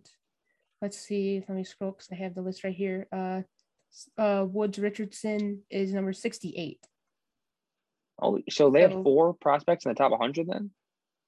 Yeah, because they have um Pier, Uh, Pearson num- is in, probably Jordan the top 15. Okay. is 32. Uh, Martin was 16. Oh, and Nate Pearson. Nate Pearson Yeah. is number nine. Okay. Yeah. Damn. That's a really good system. Yeah. That's a really good trade then for the Twins. Two guys in the top 100. Yeah, and they and they have their number five guy Gabriel Montero, a catcher, is number 98. Well, shit. All right. Yeah, kind of uh yeah, pretty good day for them for the Twins. Yeah. Um probably one of those uh, again, the Twins, they held on to Buxton, kind of weird. Um but hey, you know, if you could maybe work out a deal long term with him, you have a lot of guys for your middle infield now. I mean, they have Royce Lewis, um, who's the number 13 overall prospect. You know, uh, they have Austin Martin now, who's, like I said, number 16. So, you know, it's just one of those things where maybe not next year, but the year after for the Twins, they they could be right back in into uh, you know fighting for the division. Now, I don't think that they have the pitching, obviously now. Um, Right. They'd have to develop some, but their offense could continue to be lethal. my the Twins defense, too, they do go out and spend money when they can. yeah, yeah, definitely. So they can still go get pitching if they need it. it just and that's what they did this year, and it just didn't work out for them. yeah. so- Yeah. And it happens. Uh, let's see. Uh, the Mets acquire Javi Baez and Trevor Williams and cash from the Cubs for outfielder Pete Crow Armstrong. Baez playing short uh, until Lindor comes back, and then we'll kind of move over to second. I mean, that'll be That's a fun double play. Such a scary defense. Defensively scary. Offensively this year, not as scary in my Yeah, opinion. Hit and miss Yeah, offensively. but definitely hit or miss. Defensive wise, no one's going past that middle. No, not at all. Not at all. And then Trevor Williams, again, with the Mets and their uh their rotation being hurt for so long this year. I mean, it's just uh you know, to get another starting pitcher for the time being, because uh, Jacob DeGrom, a question mark still, uh Noah Syndergaard still a question mark. I mean, like we said, don't really know what you're gonna get for Carlos Carrasco. So Right. He's not the best Williams, but if he gives you innings, that's all you can ask for right now being the Mets. Yep. Until And- people get back. and Crow Armstrong uh, was the 19th overall pick last year and their number five prospect, 19 years old. So it's just one of those things where they knew he wasn't going to be there. Javi Baez wasn't going to be a Cub long term. So um, just to get a basically a first round pick for Javi Baez, hopefully he could develop for the Cubs and, you know, we'll see him in Right. Three years or whatever. Could you imagine if he resigns too Yeah, that would with be the Mets? yeah, That that that, would be tandem right equally there. insane. The only issue really is, I mean, is the the hitting. Really, I mean, that's a lot of strikeouts in that lineup. When you have Peter Right. Alonso, who's extremely hit or miss, Javi Baez is, I believe, leading the league in strikeouts as a hitter. Um, obviously Lindor. I mean, he doesn't strike out like a ton, but he hasn't been hitting well. It, it'll it'll be interesting to see what, Yeah. what happens. Uh, not a flash there though. If they do, yeah, and then the last deal, uh, the Giants acquire Kris Bryant from the Cubs for uh for two guys who seeing Kris Bryant crying in the dugout after that deal went through was sad as shit. I don't know if you've seen that video. yeah I did see that. Uh, uh before we talk about it, uh, the, the prospects the San Francisco sent over was their number nine and their number thirty prospect according to MLB Pipeline. So for Nine again, and thirty. for for whatever those are worth for a half a year Kris Bryant. But I could see Kris Bryant being one of those guys who ends up signing long term Yeah. when, once he hit free free agency. Um, but yeah, Yeah, that's a. That's a that's a good. Like I said, like we talked about earlier, that's a really good trade for the Giants, especially because when you were seeing the two teams chasing you from behind, making blockbuster trades, you kind of got to make a move, and that's. I mean, it's a great move, and they got. You could say they got maybe the best pure hitter on the trade market. mm, I mean, I'm just saying hitter hitting wise. Trea Turner's Yeah. prob- yeah, Trade, Trea, trade, Trea, yeah. Trea, Trea Turner's probably number Yeah, one. I, I, I, I keep forgetting Turner was traded. It still blows my mind that, that fucking happened. Um, But I, Yeah, I would I- think I- I would think Kris Bryant definitely number two off the top of my head. yeah, I'm trying to think Um, about really. Yeah, I'm trying to go through this list right quick, really quickly. Um, uh, no, Schwarber, all power. Rizzo is what it is. Joey Gallo, all power. Yeah, I would. I Yeah, would. I would say agree. Turner. Then the more I'm thinking about it, I'd say Turner than Bryant. But either way, I mean, you see a team get Turner, Yeah. and you go out and get the the second best. You know what I mean? That's still Mm-hmm. that's and you're leading that division. People, no one thought you're going to lead that division, which is even better.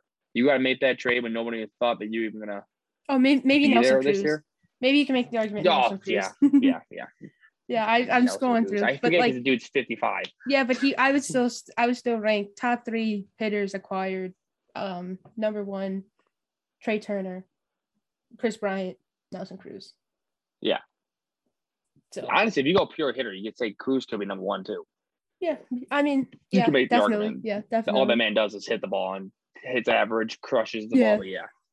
God, Kate, this deadline was just crazy. Dude, I'm just, I'm exhausted reading all those off.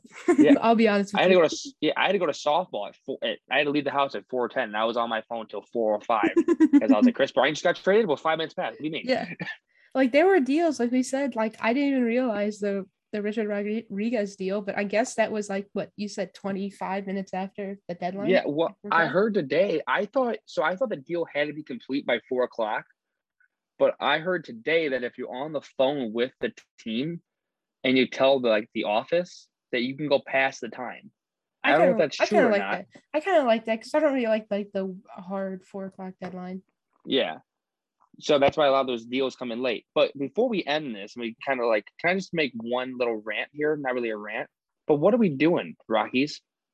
well I, this was what i was going to get at i was going to Okay. say the main guy who didn't get traded who we all everybody thought was going to get traded especially after him being part of the home run derby in his home ballpark trevor story It- the, the, the I my idea was, hey, this guy, let him do the home run derby, and then whether it was a few days later, like get traded, and then boom, like you get what you can.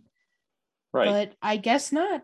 Yeah. So I'll let you have the floor because I talked a whole bunch this these last two episodes. Well, well, you're the the phone the phone person. You're so good at it. But That's- like my whole my whole I don't want you to get mad at me again. Um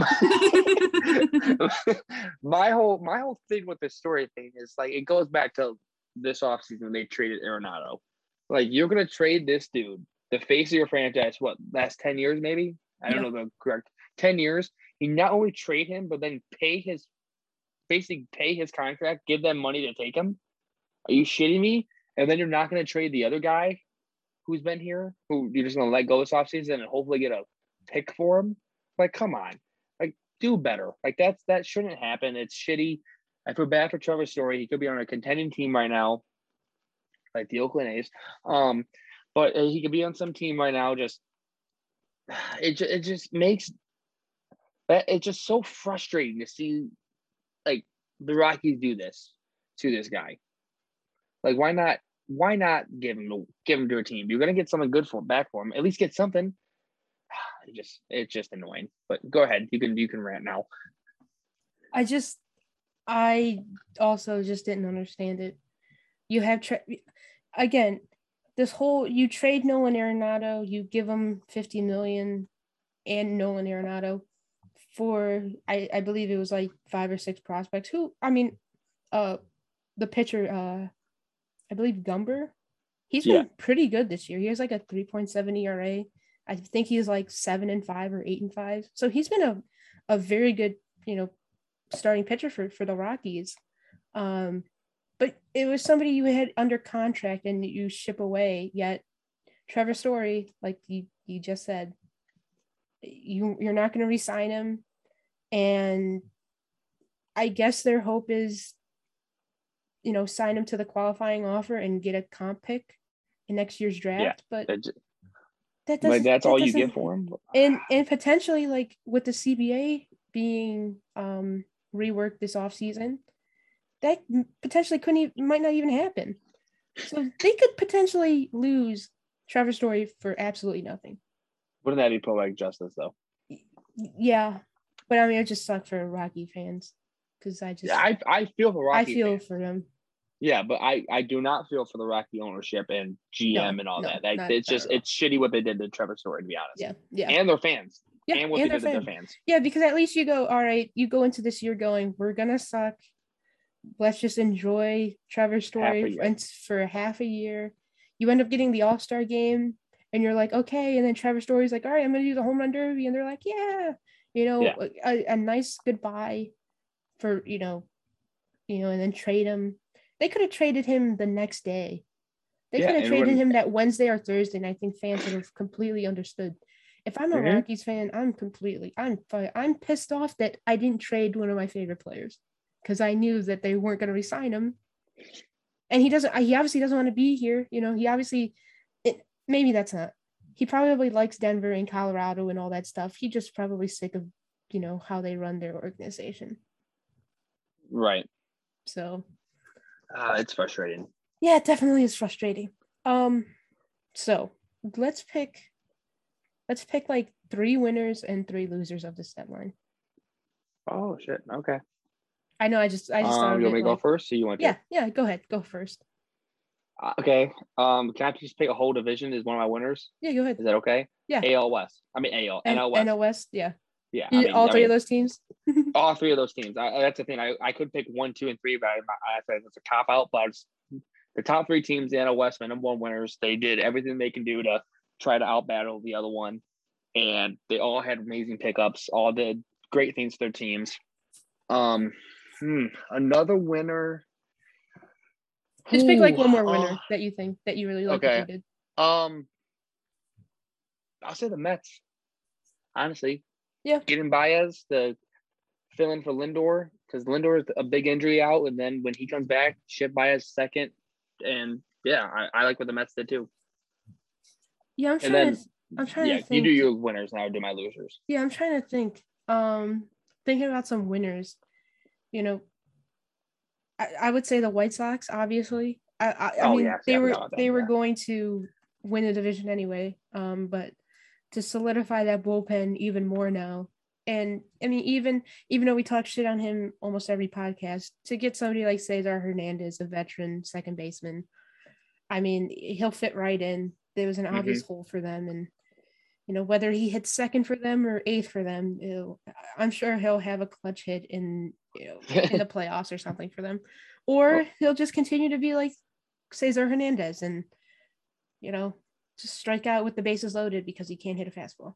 It's either one or the other. He's Right, gonna no, hit like right. he's gonna hit like a weak single the other way, or he's gonna strike out with the bases loaded.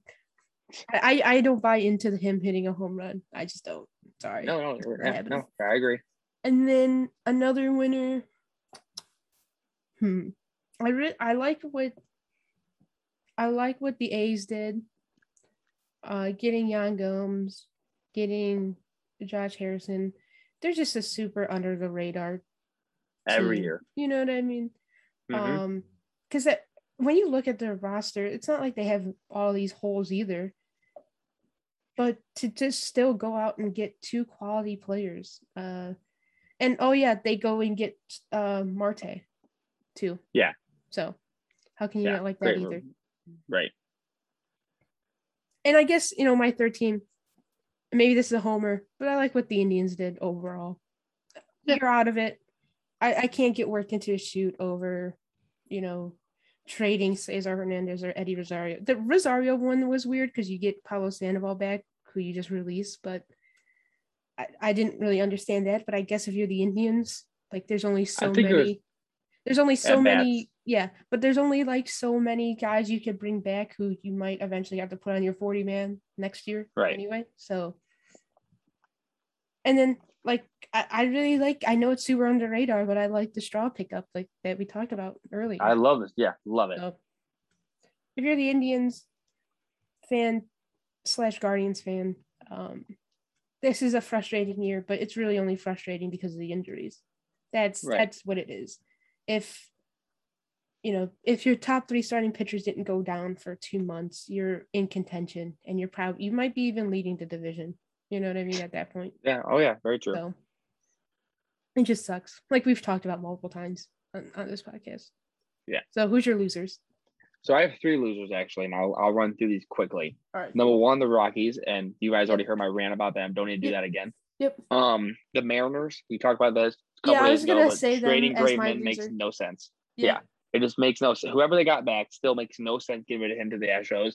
And my third loser may surprise people because they were very active. It just makes no sense to me because they're not going to make the playoffs, in my opinion, and that's the Yankees.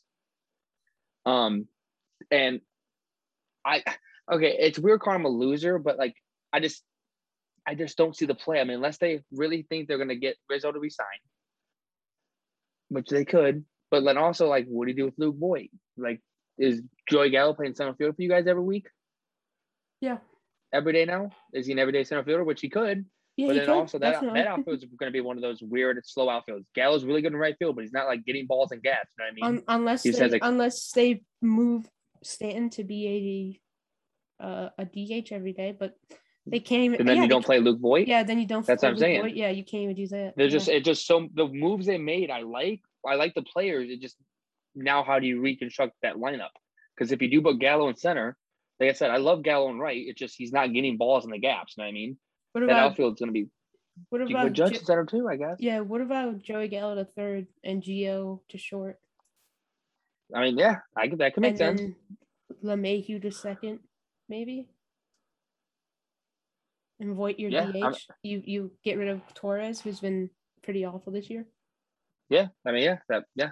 Whatever they do, it just it's whatever they do, they're hurting one of their players. You know what I mean? Yep. Somebody's gonna be mad or their defense is gonna take a hit. But yeah, I think the Yankees is my other one just because they did a lot of moves for a team that I don't think is gonna make the playoffs. But go ahead, let's see yours.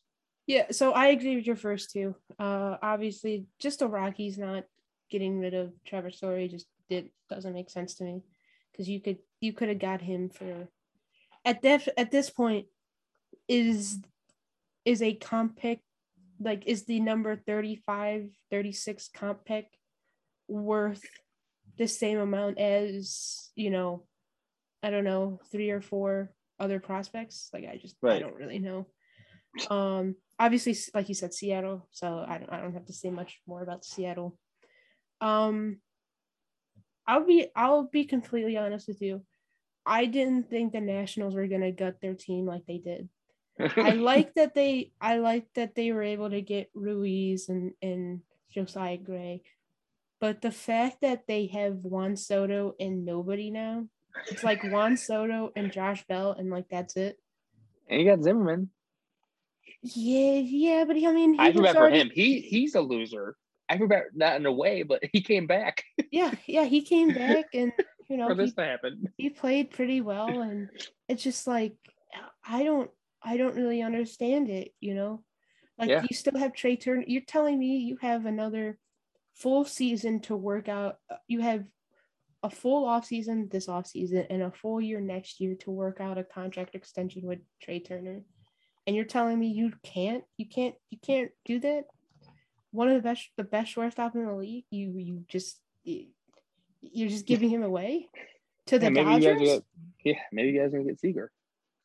I mean, maybe, but at that, po- like at that point, I don't understand it. No, yeah, I agree. Like Juan Soto's the new Mike Trout. Oh wow. except he won a World Series.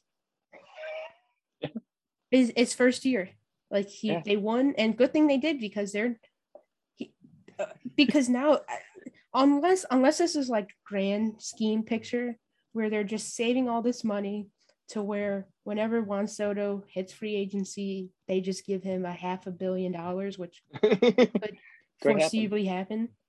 Um, unless they do that, like I just don't understand.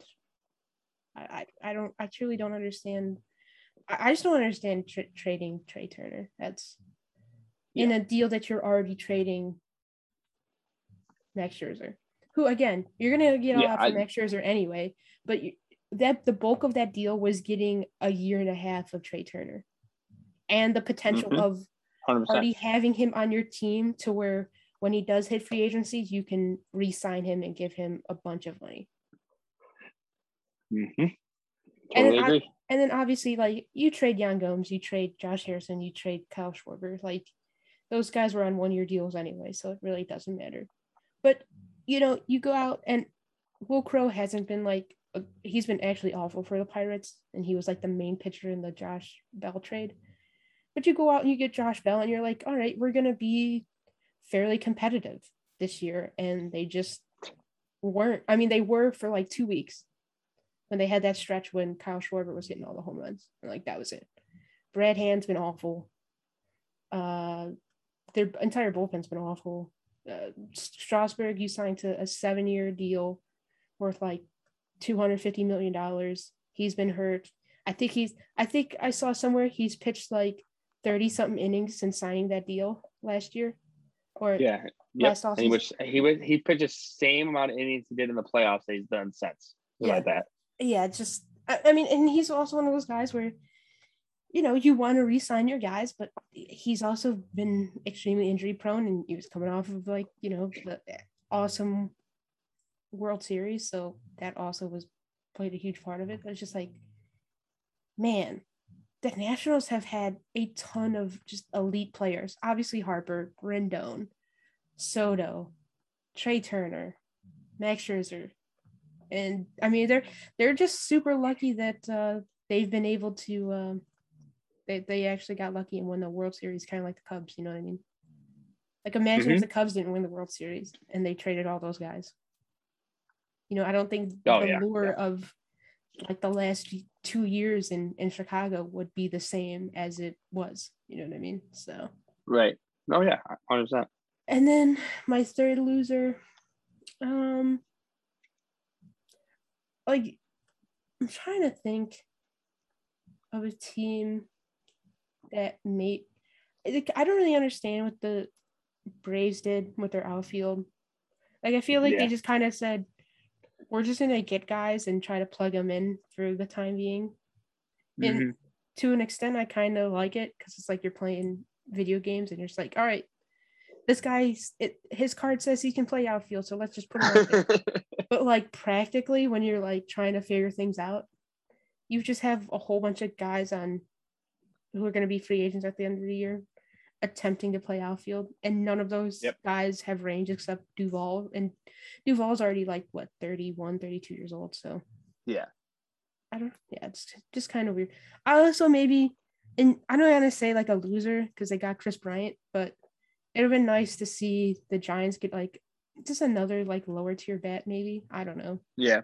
along with Kris Bryant, but yeah, I don't know. That's really my only rant about that. Because I I want to say Toronto, but then they got, you know, Jose Berrios. So, Right. but then again, like giving up your number two and number four prospect for Jose Berrios, a year and a half of him, that's a lot to give up. Mm-hmm. But the good thing is, like they, like we said earlier, kind of about like the the Dodgers. Those guys will kind of block. Yeah. Well, Yeah. okay. Well, the, they the were. infield was. The, Yeah. the pitcher really wasn't, but the infield was. No, no, yeah, but the yeah, yeah they, they didn't have they don't have a spot in their middle infield at all. So Yeah. Just like it is what it is. But uh, yeah, I think that'll do it. Um, I got like a- one last thing to say all right, go ahead. because it is um what's the date today? The All I'm now? saying that did you just see Franmil Reyes' quote he just said today at all? Mm, No, I did not. He said, "If Well, any of our players get hit, Okay, this is ahead. personal. I take no shit on fucking purpose. We're not gonna try to hit anybody on purpose.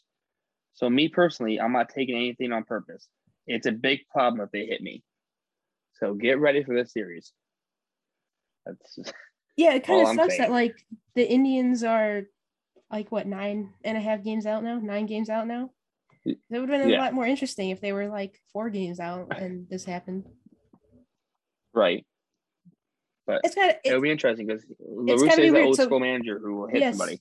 So did you did you explain what happened like on the I don't think so because that happened we had some technical difficulties in the middle of this so it's like two different parts um but I don't think you explained what happened in the game that because you you have you explained what happened like how they ended up scoring but I don't Right. think you So what happened after all that yeah, so I don't remember I did or not, but so basically, Karinchak, who's really wild, threw up and hit Jose Abreu in the head with a fastball, which, if you an Indians fan or any baseball fan, you watch Karinchak, he is wild. I think everybody knows that. Uh, Abreu went down when he went down, like most catchers do. Um, Perez got right on, right over him, was like trying to help him see if he's okay. Tony La Russa rushed out of the dugout, pushed Perez out of the way, and then started yelling at Perez. And Perez was like, "What is going on?" And Perez, you could see getting a little more animated too. Dugouts emptied. Basically, La Russa made that whole thing happen. I don't think anybody knew that was thought that was on purpose. He was going up the line. Karinchak apologizes to Abreu. They hug it out. Actually, Franmil was out there too, and he gave Abreu a hug and was talking to him and like asked if he's okay and everything. So, but the, the way La Russa is and the old school manager type, he's going to try to. He's most likely going to make a pitcher hit one of our players tomorrow. And after that quote, they better hope it's not Reyes yeah because I would not want that dude running at me. well and it better not be Jose Ramirez oh, if it's Jose, I'll drive to Chicago. And fight. I well, no, because eh, if it's Jose, Franmil's hitting right behind him. yeah. Well, he even said With a- he- he's got a bat. Said, he- yeah, he said, "Don't hit any of my guys." That's what he says too. Yeah, So like, because like I feel like everybody knows in the Indians, like they're not trying to hit a Abreu there. I mean, why would they? Karen. Yeah, it's Never- bases loaded, nobody out. They're not Yeah. trying to hit him. Yeah, it's and it's like I said, it's Karinchak. If anybody watches baseball, they know what that guy does. He's effectively wild. Yeah, yeah, So, exactly. yeah. It'll be Did you- interesting. did you hear the? Did you hear the quote from Tom Hamilton about Daniel Johnson? Oh yeah, I read. Yeah. Okay. You can you can say it again though. No, I just I, no. If you want to check, if you want to check it out, the I have the whole like two minute, three minute video, and it's on my Twitter, like from the actual Go like it. broadcast. So go listen to it because it's just the way Hammy just oof, kind of Yeah. You feel bad, but it's also like it's it's everything we've always said on this podcast. Honestly, it's like how is it every right fielder we have just have strokes in right field? Like I just don't understand it. Naylor, oh, Daniel Johnson now, Harold Ramirez when he was Naquin had it. Naquin, Naquin had him a lot. yeah. uh, Harold Ramirez in right field. Like every right fielder, it's just like he, they can't play right field. Yeah. It's like since you two left, no one else knows how to play. Yeah, I don't. Yeah, for real. Ever ever since Drew Stubbs left, it's just like, Yeah. oh good Drew Stubbs. well, this has been a two-hour podcast. Yeah, makes sense. I, I thought for sure it would be like that. So if you've made it this far, number one, thanks a lot for checking this out. Um, like we said, hopefully it's pretty smooth. The Zoom thing, technical difficulties in the middle of it. So that's why if it's like kind of weird, uh, I think I think it was like Kyle Schwarber we picked up on. Um, that's that's why. Uh, but overall, hope you enjoyed, Gabe. Make sure uh, get your social medias out and all that fun stuff. Yep, follow me on Twitter at YanezGabe13, Y A N E Z G A B E 1 3, please. And you can follow me on Twitter at Caitlin No CLES, Caitlin K T L A N Nose K N O W S, and then CLE. Again, whether you're listening to this on Crunch Time with Caitlin or Lead Off Talk, just thanks for listening. Uh, make sure you share it, like it, subscribe to wherever you're listening. If you're on Apple iTunes, either way, rate and review, all that fun stuff. That definitely helps.